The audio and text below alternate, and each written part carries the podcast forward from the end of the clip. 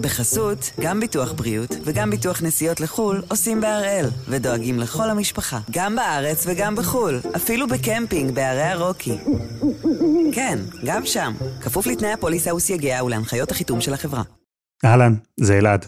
אחד ביום יצא לפגרה לא ארוכה מדי, עד אחרי החגים, אבל חשבנו שזו הזדמנות מצוינת לחזור לכמה מהפרקים שאתם, והאמת, שגם אנחנו, אהבנו במיוחד. אז הנה, מתחילים. בשבוע שעבר, כאבול נפלה.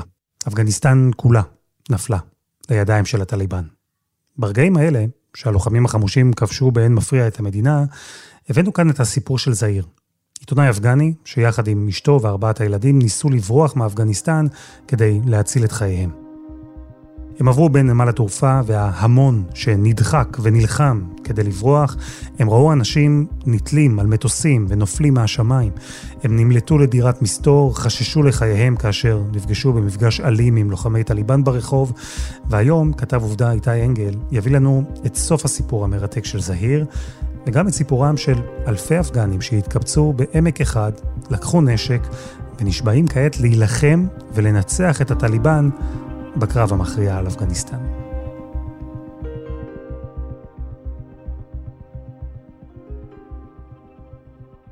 איתי אנגל, שלום. שלום, אלעד. בפעם האחרונה שדיברנו, אה, קיבלת עדכונים מזהיר, אחרי יומיים שהוא הגדיר היומיים הכי קשים בחיים שלו, בלי אוכל, בלי מים, המשפחה לא מצאה זה את זה, אשתו חלתה, כל הרכוש שלהם אבד, והם ויתרו ועזבו את נמל התעופה, למרות שהיה להם מקום מובטח על אה, טיסת חילוץ. מה קרה מאז? כן, אתה יודע, היה איזה רגע שנשמנו לרווחה, כי הוא הגיע לשדה תעופה, אבל אז הכל התחיל להתרסק, עשרות אלפי אנשים רומסים אחד את השני. אתה יודע, אתמול למשל אה, נהרגו בהתרסקות, במחיצה הזאת, אה, שבעה אנשים. אגב, כל הרכוש שלו, הכל נעלם, נגנב, הילדים שלו חלו, התייבשו אחרי יומיים שם בלי אוכל. This is the second day that we are at the Kabul airport inside the terminal. זאת אומרת, בלית ברירה הוא נאלץ לחזור לעיר, לכאבול, שכרגע אבל הייתה כבר בשליטה של הטליבן. הוא מספר שהטליבן בדרך עצרו אותם. הם נתנו סטירות לכמה מהגברים שם בחבורה. סטירות ודחיפות, אבל מי שהרביצו ממש מכות רצח זה לנשים. למה? כי הנשים היו לבושות רגיל, אתה יודע, בשמלה ארוכה, אבל לא בבורקה שמכסה את כל הפנים. הם מצליחים להגיע לאיזה בית מסתור. כאן, באופן אישי אני יכול להגיד לך, אני הייתי הכי מודאג. אני חשבתי שהסיכוי שהיה לזעיר ברגע שהוא היה בשדה תעופה, הולך לאיבוד, כי הוא לא יצליח מכאבול, הנשלטת על ידי הטליבן, לחזור לשדה.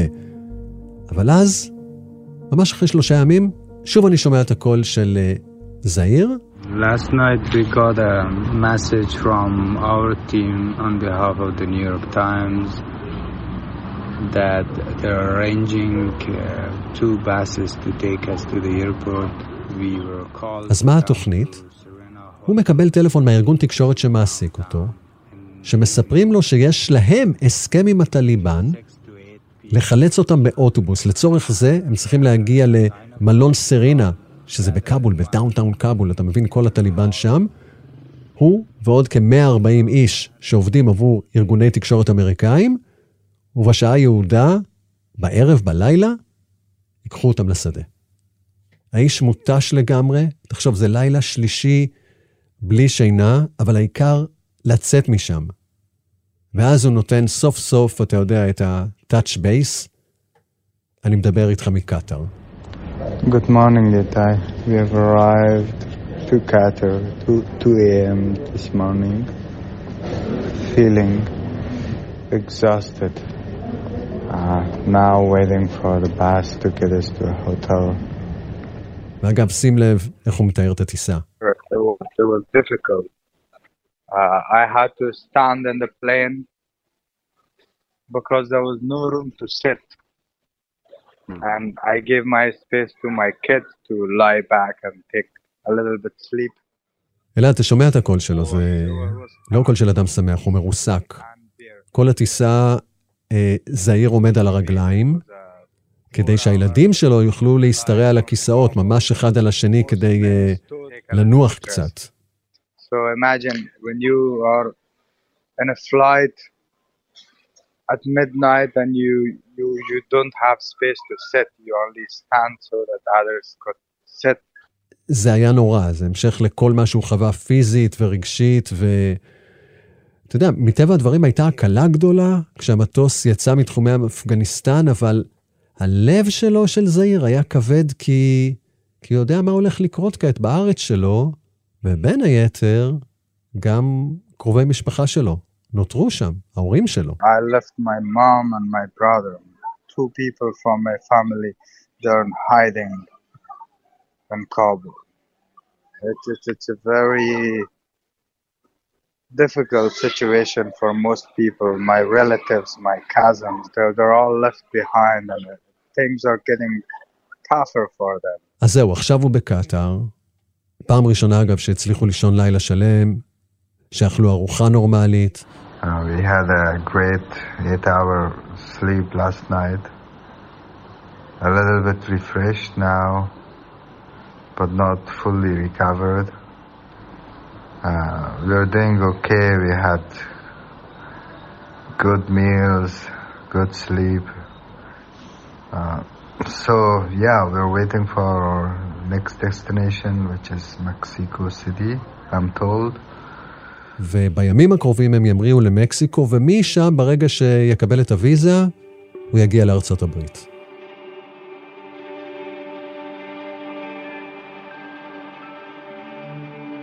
אז בעצם איתי, ברגע שהוא uh, יצא מאפגניסטן, הוא והמשפחה, והוא כבר לא נמצא בסכנה, כי החשש היה שהטליבן יוציא אותו להורג, בגלל שהוא נתפס כמי שמשתף פעולה עם האמריקאים, אז אפשר סוף סוף uh, לחשוף בלי חשש. זהיר, אמרנו, זה שם בדוי, בעצם שמו ג'וואד. Salam, I'm Jawad Sukhanyar. ג'וואד סוכניאר, הוא היה כתב של הניו יורק טיימס.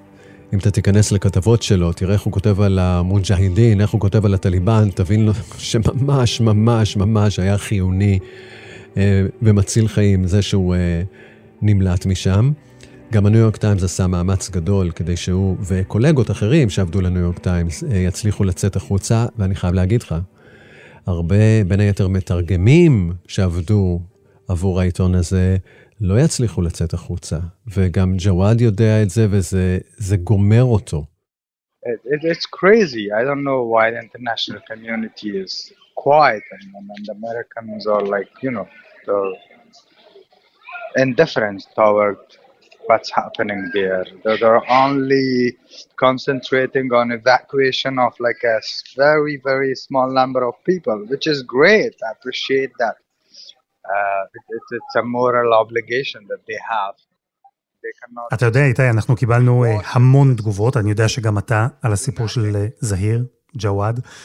ברגע שהוא נמלט מאפגניסטן, עדכנו בהתרגשות את הבשורות הטובות בקבוצת הפייסבוק שלנו, שם גם חשפנו את השם האמיתי שלו, ויש המון מאזינים שכתבו לו. הוא הופתע מזה? הוא הבין בכלל כמה דאגה יש עבורו, עבור המשפחה שלו בישראל?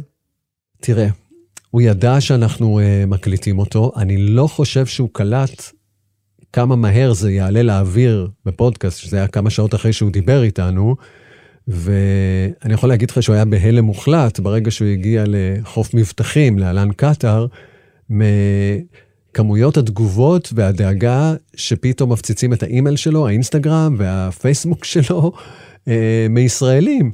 אתה בסדר, איזה כיף לדעת שאתה חי. ואתה יודע, זה ישראלים, מה אתה רוצה? מה אתה צריך? אתה צריך אוכל, אתה צריך בגדים, אני מסדר לך מכוניות, אתה יודע, ואת הכל, אתה יודע, זה נורא מחמם את הלב. הוא מודה לכל האנשים שלקחו את הזמן אה, לכתוב לו, זה לא מובן מאליו. Well, yeah, I appreciate them for uh, taking the time to listen to my story. It means a lot. Uh, I thank them for their support. I got a lot of emails and text messages from people. That means a lot. Thank you, everyone. Yeah. אז הסיפור של ג'וואד והמשפחה אה, נגמר עם סוף טוב, אבל אני רוצה לדבר איתך על הרבבות שנותרו מאחור. היו אמנם פינויים, לא מעט אפגנים הצליחו לצאת, אבל אני יכול לומר לך למשל שכאן בבריטניה יש ביקורת קשה על הממשלה, במיוחד על שר החוץ, שבמקום לדאוג בשיחות טלפון לפנות את אותם אנשים שסייעו לבריטים, בילה בחופשה משפחתית וטען שהוא עסוק. בגרמניה יש ביקורת על הממשלה כי היא דאגה להוציא מאפגניסטן 22 אלף ליטר של אלכוהול, בזמן שהמקומיים שעזרו לגרמנים שם נותרו למלא טפסים ובירוקרטיה.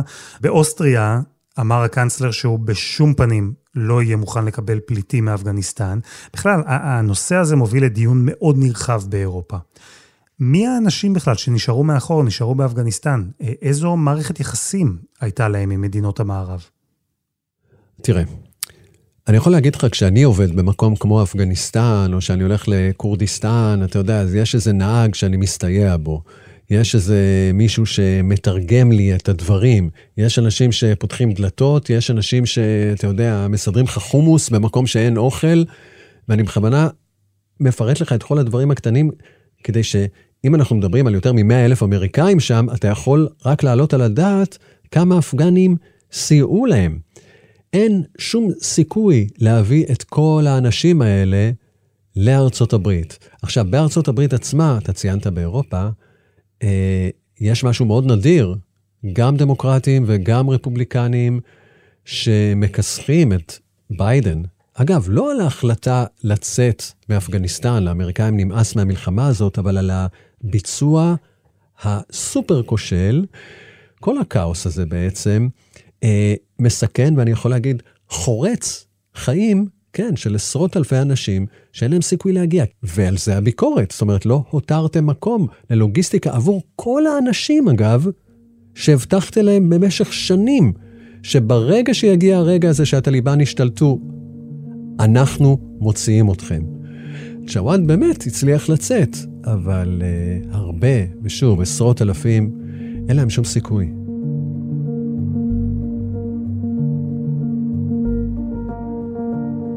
חסות אחת וממש מיד חוזרים.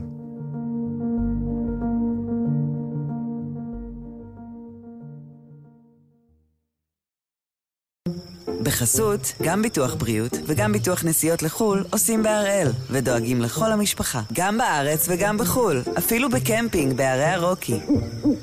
כן, גם שם, כפוף לתנאי הפוליסה וסייגיה ולהנחיות החיתום של החברה.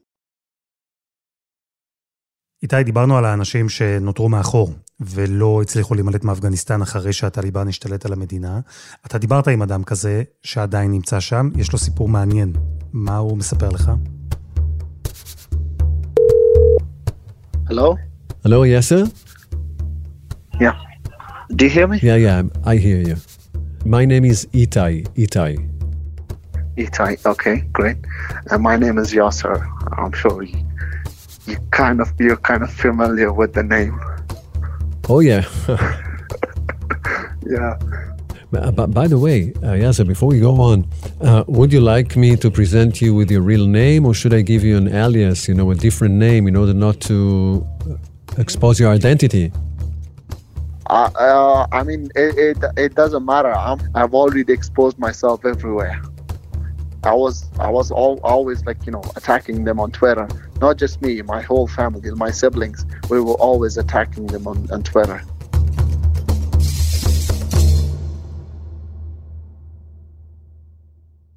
טוב, אלעד, הבנת? לבחור שאנחנו מדברים איתו קוראים אה, יאסר, הוא גם צחק, אה, נראה לי שהשם הזה מוכר לכם שם אה, בישראל. הצעתי לו, כמו שעשינו עם ג'וואד, בוא נציג אותך בשם בדוי. הוא אומר, לא, לא, לא, לא, לא, לא, תשתמש בשם שלי, אני כבר חשפתי את עצמי בכל צורה, הם הטליבן יודעים מי אני, אני תמיד תקפתי אותם בטוויטר, לא רק אני, כל המשפחה שלי, וזה מה שאני ממשיך לעשות כרגע. ואם אנחנו נכנסים למי זה, מה זה, מאיפה האומץ הזה, ואיך הוא נקלע לסיטואציה שבה לא אכפת לו שנדבר בשמו האמיתי, זה קשור לאוניברסיטה שאליה הוא הלך ולמד. I'm student. Uh, like my university doesn't exist now, so I was student of American University of Afghanistan. If, like right now, they they looted inside the university which I was studying. Like I had, it, uh, they literally had every information that I had inside the university. For instance, my passport, my my ID card, the papers that I submitted to the university. אתה מבין, הוא למד אוניברסיטה אמריקאית בכאבול. היה דבר כזה שתפקד בשנים האחרונות, והטליבן, בגלל שזה אחד הסמלים שהמערב הקים בתוך כאבול, פרצו, בזזו את האוניברסיטה ותיעדו את זה בווידאו. רואים אותם שם לוקחים את כל המסמכים מהאוניברסיטה שמזהים את הסטודנטים. ברור לך שהבן אדם הזה מבחינתה זה כופר שצריך להשיג אותו.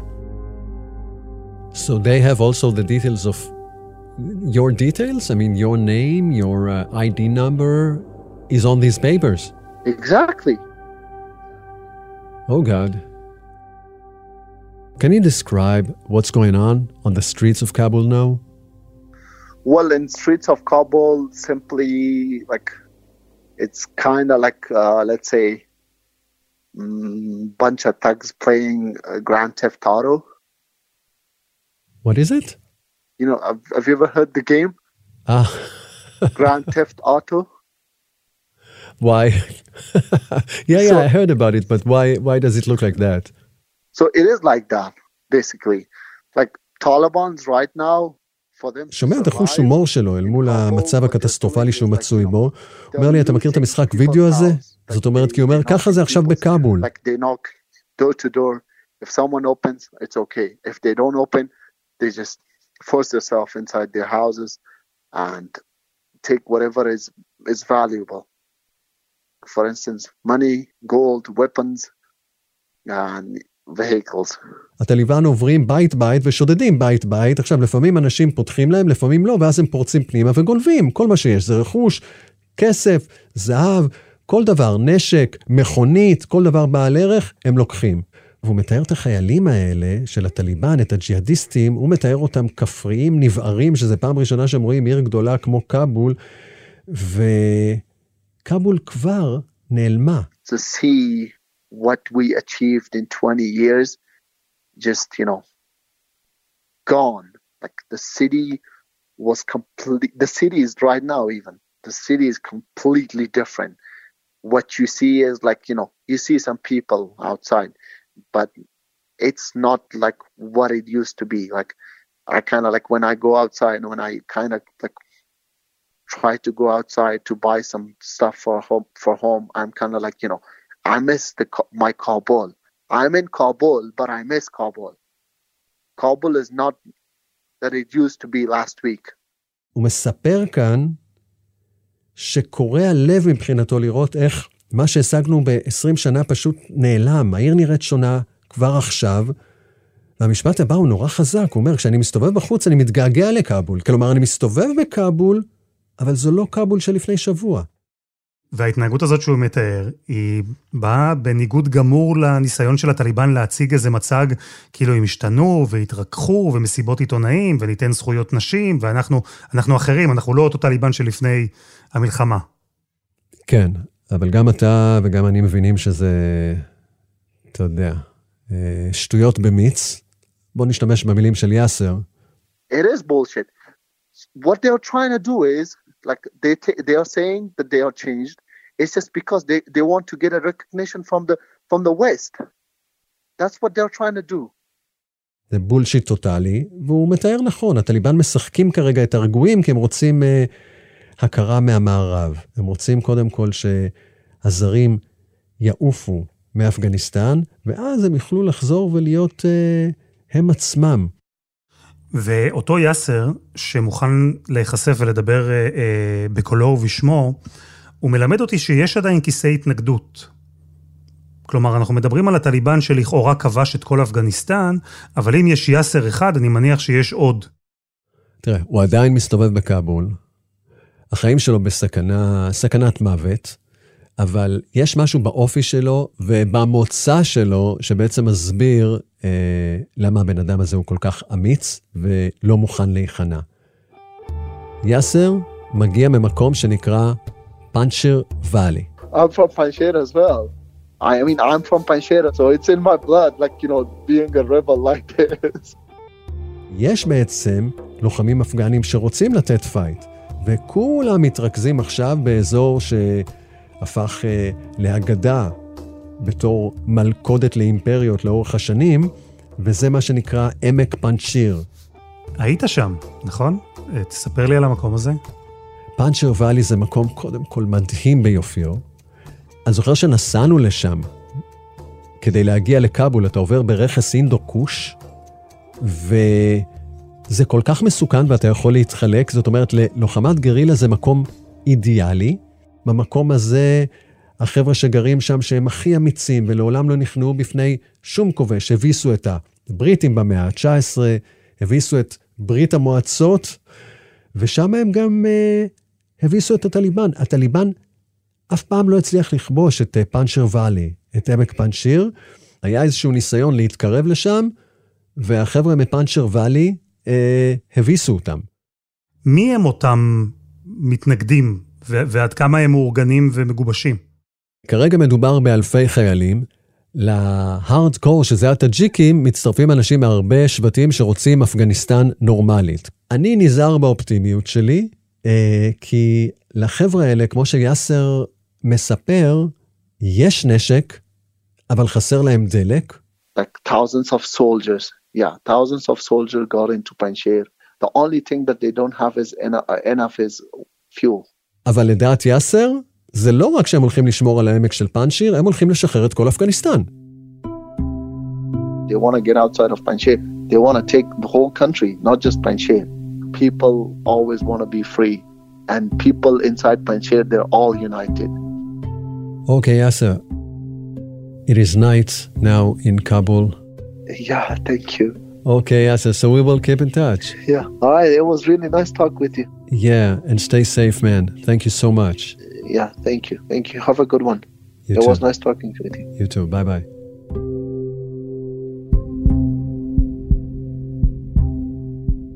אז יאסר חדור מוטיבציה, חדור אמונה, שומעים את זה. השאלה היא אם מחוץ לעמק, האפגנים שנשארו באפגניסטן, או אפילו כאלה שנאלצו לברוח, כמו אה, ג'וואד למשל, הם מאמינים שההתנגדות הזו חזקה מספיק כדי לנצח את הטליבן?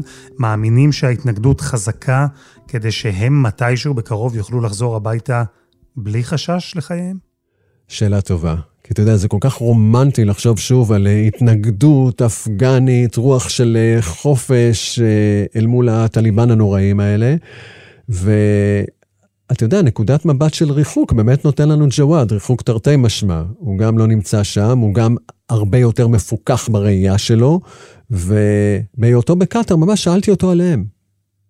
I have doubt on what they are saying because uh, you know to form a resistance you need time you need resources and you need uh, foreign uh, backing which they don't have it now i think they were like you know אז הנה, אתה שומע, הכל הוא מאוד מפוכח.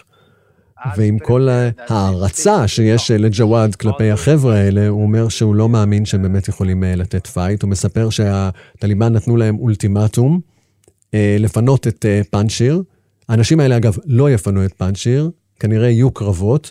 הוא לא מאמין שהאנשים האלה, שכרגע נותנים את הפייט כנגד הטליבן, יצליחו באמת לשמור על המקום שלהם, ובטח שלא לכבוש את כבול, בגלל שהם נורא נורא מוגבלים בנשק שלהם, ובגלל שהעולם סביבנו, אתה יודע, בין אם זה רוסיה, או סין, או איראן, אפילו יריבים היסטוריים של הטליבן, מבינים שאוקיי, אלה החבר'ה שנמצאים באפגניסטן, המדינה שיכולה להיות סופר עשירה, שמייצאת 90% מהאופיום בכדור הארץ, שהתגלו בה מצבורים של ליתיום שכל העולם צריך לטלפונים הניידים. כולם רוצים ביזנס, זאת אומרת, אף אחד לא ימהר לתמוך בחבר'ה המורדים, זאת אומרת, רומנטיקה תישאר אצלם, אבל הערכה המפוקחת שלו זה שזה לא יחזיק מעמד. אני חייב לומר לך, אולי אני רומנטי כאן?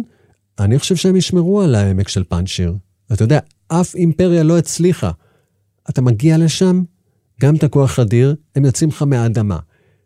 הם קופצים עליך מההרים, מבורות, מהנהר. הטופוגרפיה שם היא מושלמת לגרילה, אני מאמין שזה יישאר בידיים שלהם. אז כרומנטיקן לרומנטיקן, ואם דיברנו על, על ג'וואד והסוף הטוב של המשפחה שלו שהצליחה להימלט לקטאר, מה צופן להם העתיד? איך הוא רואה את התקופה הקרובה ואת העתיד שלו ושל משפחתו? תראה, אם הכל בסדר, ביומיים הקרובים מקטאר הם טסים למקסיקו סיטי, משם הוא אמור לטוס לארצות הברית. So Jawad, as for you, the big uh, goal is to reach the United States. Hopefully, that's what I'm planning to do. But so far, uh, you know, I don't know. I don't know how long it will take to get there. אני יכול Uh, לומר לך uh, שלג'וואד ולמשפחה שלו אה, מובטחת מלגה לשנה באוניברסיטת מישיגן, שזה באמת מסדר אותך, אתה יודע, ברמה של אה, ביטוח בריאות, אה, בית, קיום בסיסי, אבל כל זה לא יפצה על אה, שבר מאוד מאוד גדול שיש לו בלב. תשמע, ההורים שלו שם, והם צריכים להסתתר. העם שלו שם, הארץ, המולדת, קרועה, וזה לא משהו שתוך שנה, שנתיים, עם כל הכבוד לחבר'ה מעמק פנשיר, אה, שניתן יהיה לשנות. זאת אומרת, אה, כנראה שהוא לא יחזור אליה אף פעם. זה, זו תחושה איומה. לא משנה אם אתה הסתדרת בחיים. Okay, Jawad, again, I thank you so much. I wish you and the people here wish you all the best. And hopefully next time we talk to you, it will be either Mexico or the United States. Hopefully. Thank you very much. Itai. Okay, see you soon. Bye bye. See you. Bye. Bye. איתי אנגל, תודה רבה שהבאת לנו את הסיפור של אה, ג'וואד, כמו שקראנו לו, זהיר, בתקווה להמשך בשורות טובות. תודה, אלעד.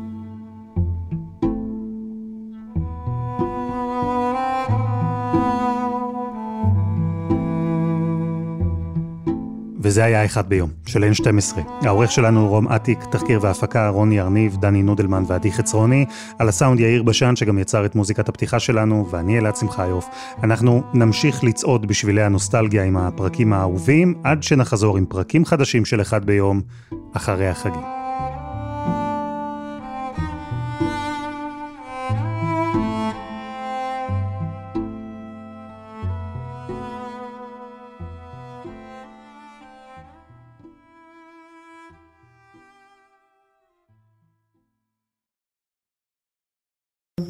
בחסות, גם ביטוח בריאות וגם ביטוח נסיעות לחו"ל עושים בהראל, ודואגים לכל המשפחה, גם בארץ וגם בחו"ל, אפילו בקמפינג בערי הרוקי.